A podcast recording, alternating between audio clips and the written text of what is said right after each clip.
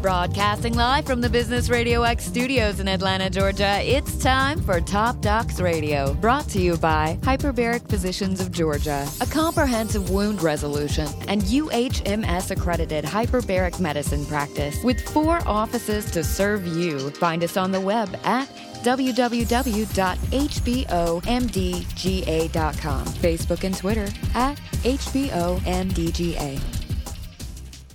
Hey, what's up, everyone? It is CW. Thank you for checking out the Top Docs radio show. On this week's episode, I had the opportunity to sit down with a physician I've known for a little while now through the practice that I was a part of, Hyperbaric Physicians of Georgia. It's Dr. Scott Beach. He's an interventional cardiologist with offices in Cumming, Johns Creek, and Canton, Georgia. Scott stopped by the studio this week to introduce the community to his practice, as well as to share some basic information about vascular disease that affects the heart, brain, and the limbs, in particular the lower extremities, especially so in patients patients that have risk factors like family histories of vascular disease, diabetics, for example, people with hypertension, smokers, etc. All these folks have a high risk for developing vascular disease. And in many cases, the symptoms that are developing that are indicating problems are arising are so slow developing and so minor, seemingly, in the early days that many patients ignore them, waiting until things have gotten to a critical point before they have to seek medical care out of an emergency. We talked about the importance of early detection of these problems and how vital it is for primary care physicians and other practitioners, as well as foot and ankle surgeons, to be thinking about the presence of vascular disease and not just relying on exam findings like peripheral pulses, for example, to determine whether or not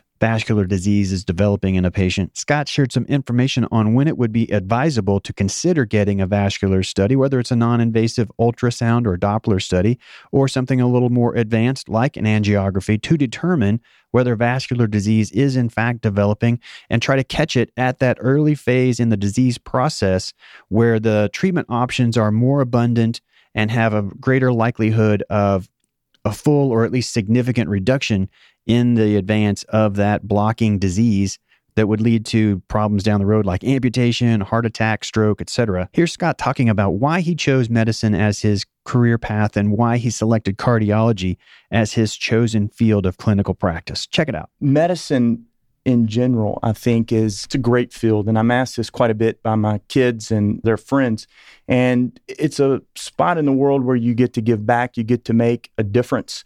And in cardiology specifically, you a lot of times get to make an immediate difference. I like the ability to be able to do procedural type work, but then also have a clinic where you get to know your patients, you get to see them, you get to meet their families. So it's not just you do a procedure and then you never see the patient right. again. You have relationships that last. So that's what I really enjoy about cardiology. Stick around. I've got the full interview with interventional cardiologist Dr. Scott Beach coming up next. Good afternoon, everyone. It is CW Hall, your host here on the Top Docs Radio Show. Thank you for joining us today, making us a part of your day. I'm sitting in the studio with a guy I've known and now for a few years, Dr. Scott Beach of Heart and Vascular Care, located in Cumming. Do y'all have another office elsewhere as well? We do. We have uh, office in Canton, Georgia. Okay. And Johns right. Creek, Georgia. That's right. So they have several locations to be close to those folks that live around the, the northern Atlanta metro for sure. And we've worked with them a little bit through our practice as well when their patients need it. But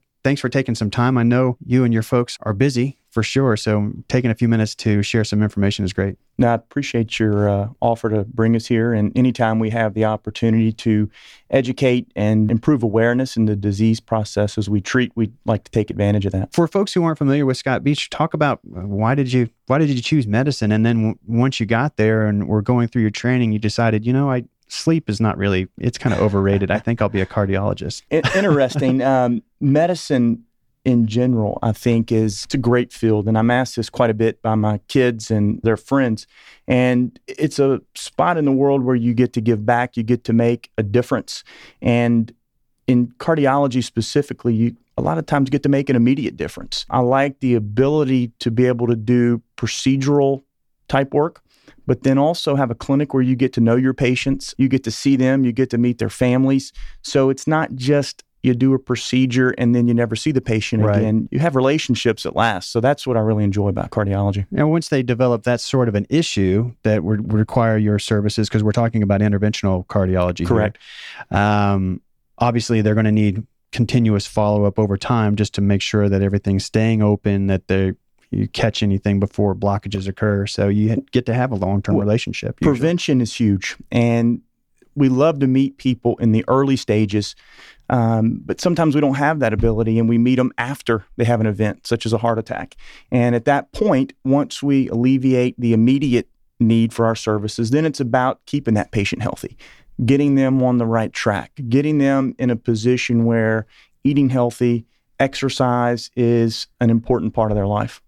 We'll talk about the different types of care that you're going to provide for a patient who gets referred to you because it's not we talk about cardiology and everybody obviously thinks about the heart but you, you all work with the vascular system in a number of different ways just because of the technology that they have now allows you to do similar types of procedures but in different parts of the body Absolutely. We are cardiovascular p- physicians, which means, yes, obviously the heart comes first. And a lot of times patients are referred to us and people see us as heart doctors. But in reality, the same disease process that occurs in the heart occurs in other territories, such as the legs, such as the carotid arteries. Um, and so these are places where not only we perform diagnostic type procedures, but also interventional procedures. And once again, medical management, lifestyle, I believe, is a big part of all those disease processes.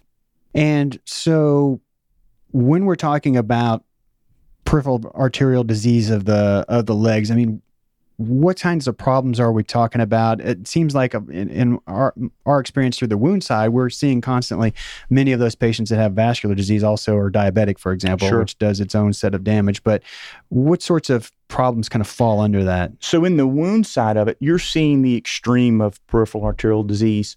The more common presentation is the patient who complains of pain in their calves, pain in their legs when they're walking, increased leg fatigue, um, just heaviness in the legs. Any of these symptoms can be a, a sign that that patient does have uh, an atherosclerotic problem or peripheral arterial disease.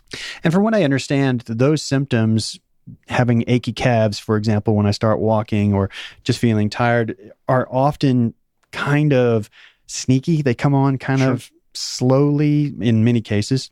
A lot of times people don't even realize that they've started to limit their physical activity. Right. Yeah, that's what I'm Uh, talking about. It- They they they just think I'm getting older and They blame it on age, and I, I never blame anything on age. Um, if someone has a symptom that limits their lifestyle, especially whether it's going back to the heart, chest pressure, shortness of breath, you can't say I'm just getting older and that's just part of it.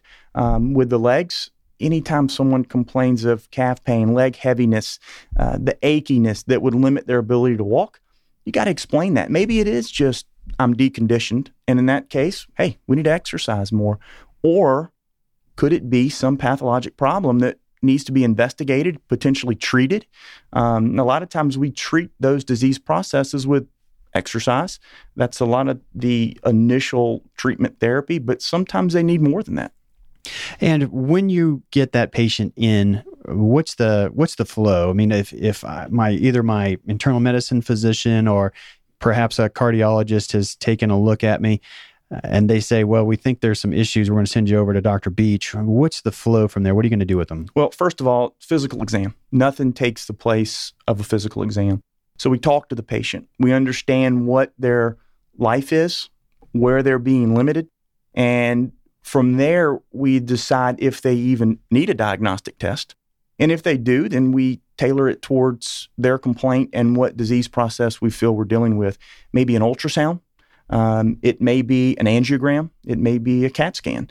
It really is something that has to be individualized based on each person that walks through the door. You can't set up an algorithm where everybody just flows through one one system. It, it's something that you have to look at each person individually and make that decision. Now, it's been a long time since I was working in the hospital in cardiovascular intensive care, so I'm sure the technologies that you guys are using nowadays has changed a lot. So, what what sorts of ways are you able, if someone has that arterial blockage, whether it's due to a long term uh, condition of diabetes uh, or whatever the case may be, that's led them to have some blocked flow? How do you open that nowadays? So it's it's great. And the interventional cardiology world is well geared towards treating this disease because it's the same thing and the same techniques that we use when we're treating cardiovascular or cardiac disease, such as a heart attack or a blocked artery in a, a coronary bed. So we do the angiogram, we access an artery, um, we use dye, um, as it's called uh, in the typical world, and we can visualize those arteries, decide where the blockage is. We have multiple techniques to open to remove the plaque, um, to create a channel where now blood and oxygen can flow. We use stents. We use devices called atherectomy devices, which actually can shave the plaque and actually remove some of that plaque uh, to restore the blood flow and ultimately get that patient to be active again and not have that limitation. And for what I understand, some of those technologies now are enabling you to be even more precise with regards to what's getting shaved, for example. Sure. So to avoid damaging the inside of the artery, which then can cause scarring. I guess scarring ends up being the thing that causes problems after the fact in most cases. Is that right? Sure. You can have what's called restenosis from Yeah. a damaged vessel, um, but we have techniques that are actually directional atherectomy where we can control where and how much um, plaque we take out. And the, the good news is there's so much technology now and different devices that are very specific for the type of disease that patient has.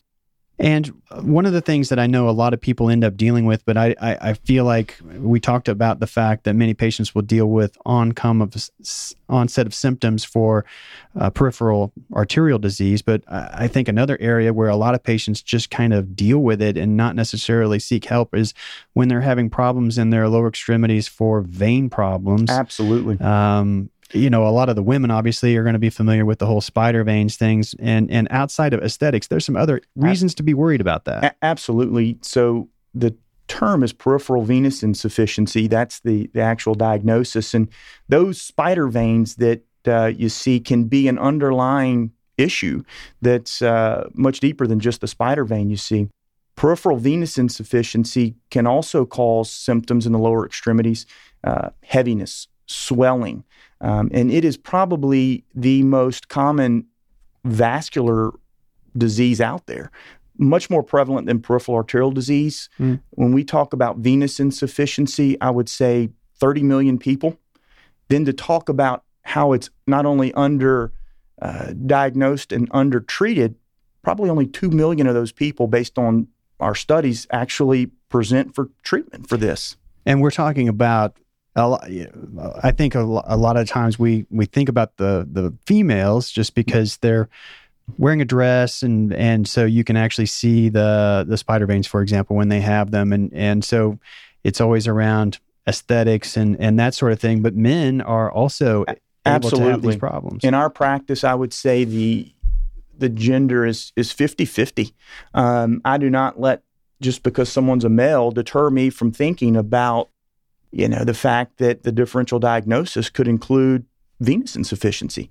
And the other issue is you know a patient shows up in a primary care office with swelling or edema and they're automatically treated with a diuretic pill. I mean, you got to realize some of these therapies that we've used for this could actually hurt patients as far as hurt their kidney function. Um, so to think about and to increase the awareness of venous insufficiency as a potential cause of these types of things is huge, and the awareness just hasn't been there.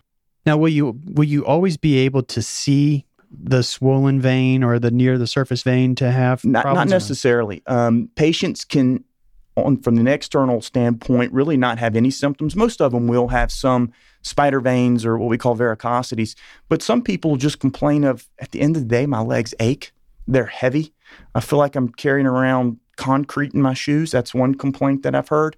And so when you hear that, you, you got to think about it because it is something that can occur in young people, as we said, male and female. It's just extremely common. And from what I understand nowadays, the ways that you can treat those types of problems are getting very advanced and minimally invasive that That's a great very term. easy to do. Minimally invasive is the key, and um, the endovenous therapies that we use to really treat and cure venous insufficiency is is so simple. the The risk is very minimal, um, but we can't also ignore the conservative approach, which is exercise, compression therapy. These are things that we always implement. And sometimes that's enough to take care of the symptoms. They do not need an actual endovascular procedure. But if we get to that point, it is that it's minimally invasive. The amount of downtime for the patient is, you know, literally, I've had people go back to work that same day after they've had the procedure. And when you think about, uh, because we get listened to by both lay people out in the community, just people whose loved ones would be a patient or they mm-hmm. themselves would be a patient. We also get listened to a lot by uh, other providers out there. And, and over time, uh, being at some uh, cardiovascular presentations in the past, I've seen physicians and, and uh, in some cases, for example, podiatrists asking, when should I send my patient? When should I think about having a, a vascular study sure. done? And I think that talking about those things are important just because sooner is always better, particularly if we're dealing with a wound. I can say that from our own practice perspective on that regard. So, when you think about what I wish my patients knew or what I wish my referring physicians knew in terms of timing or things to request, what would you say? I would say the earlier the better. If a patient has symptoms or clinical signs of either peripheral arterial disease or peripheral venous insufficiency, I believe having a cardiovascular specialist involved up front not to quote unquote do a procedure, but to manage risk factors, to also give our opinion to them about an exercise program. You get involved early so that we can be part of the preventative stage of this and make a difference down the road. Yeah, but Dr. Beach, I can palpate their pulses. I can I can feel their pulses. They surely don't mm-hmm. have vascular disease. And and that is quite the opposite. There is a a well-known thing that us in in our world see, which is collateral circulation, where you can still feel a pulse. Yeah. However, there may be a 100% blockage of one of their major arteries. So then, when that patient tries to walk, you know, 20 feet down the road, all of a sudden those collaterals aren't enough to deliver the oxygen to that area. So just because you can palpate a pulse, you still have to pay attention to what the patient's telling you and their symptoms. And for the for the patient out there whose loved one is dealing with a wound, one of the things that I would say from the wound specialty side of things, uh, because I know it's our our physician's practice, is that if you have a wound in place and you have other risk factors for heart disease or vascular disease, like diabetes for a long period of time, um, or maybe if some family history, for example, that's concerning that that you too might have some vascular disease going on, and you are dealing with a wound, healing slowly. Maybe you're in the care of a, a foot and ankle specialist mm-hmm. or somebody who deals with wounds, and you have not been sent for a vascular study. You need to request you, it today. Ab- absolutely. I think once the wound is present, then the fact that if that patient doesn't have a vascular evaluation, I think you're doing a disservice. That patient, you want them to heal. We all have the same goals when it comes to wound care. And to have a group of physicians working together is really what it takes a multi specialty group on your side, making sure that number one, we're delivering the necessary oxygen to that tissue for it to heal so that the wound care doc can do their job.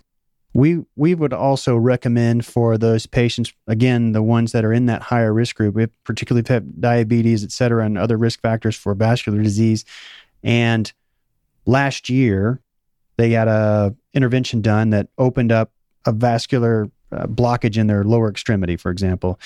Um, it's sometimes thought, well, they they had some vascular disease, they got it fixed last year, so we're good to go. We we always recommend if it's been uh, more than a year since a study, since they got that vascular procedure done, we recommend restu- re- restudying if a wound is present. Absolutely, and that may be as simple as an ultrasound. You know, it may not be an invasive test, it may be a CAT scan. But I agree completely. If there's a new wound, just because something was quote unquote fixed, that may be that particular area or that vascular territory. But this disease can occur anywhere in any arterial tissue or, or conduit. You can develop a, a new blockage. And the other risk factor that I think has to be mentioned because I feel like, yes, diabetes is a big one, but tobacco abuse tobacco abuse is huge, not only for coronary artery disease, but also peripheral arterial disease.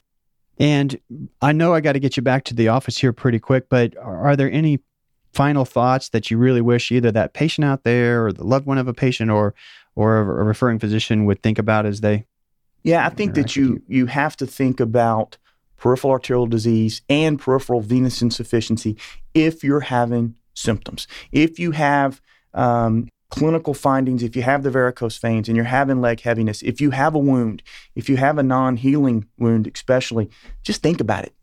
We have to realize as a medical community, um, we're not very good at diagnosing these things. It's not something that every physician is aware of, especially on the venous side. It's not something that a lot of us were taught during our medical training.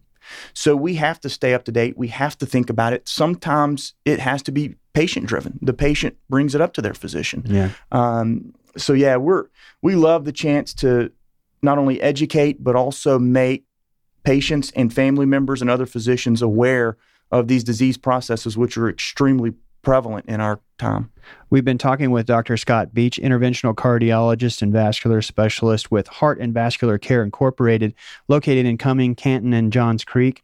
Uh, if you want more information about Dr. Beach and his colleagues, you can go to their website at hvcmd, as in doctor, hvcmd.com. And uh, they're also on Facebook at facebook.com slash hvcmd.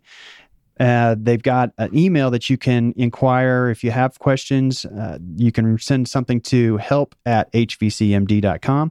And the phone number for the practice is 678 513 2273. 678 513 2273. And uh, I really appreciate Scott coming by to talk a little bit about the practice, get you introduced to him and his colleagues. We certainly uh, would have no problem sending ourselves or our family to this group of doctors. We worked with them over time, and we know that they definitely, as he was saying, value a multi-specialty approach when when patients are dealing with particularly complex issues, and that's always going to be hastening the the best outcome for the patient, which is what we're all about. So thanks so much for trekking into town to uh, to share with us. Thank you for the opportunity. We appreciate it. And make sure that you go to the upper left hand corner of the show page. You'll see the Apple logo there. That'll take you to the Top Docs Radio Show podcast on iTunes. And you can subscribe to us. That way, each week when the new episode comes out, you can have it downloaded straight to your device for the ride to work, walking the dog, whatever the case may be. And we hope you turn around and share this information with your social network because you might just put some information in the hands of somebody that you care about that makes a difference for them or somebody that they love. So we really want to say thank you very much in advance for for sharing this information with your folks out there. And uh, Scott, I'm sure we'll be coming back to talk about some other things down the road. There's other vascular issues that we can share some information on. So I look forward to it. Thank you very much. All right, man. We'll talk to you down the road. Bye bye.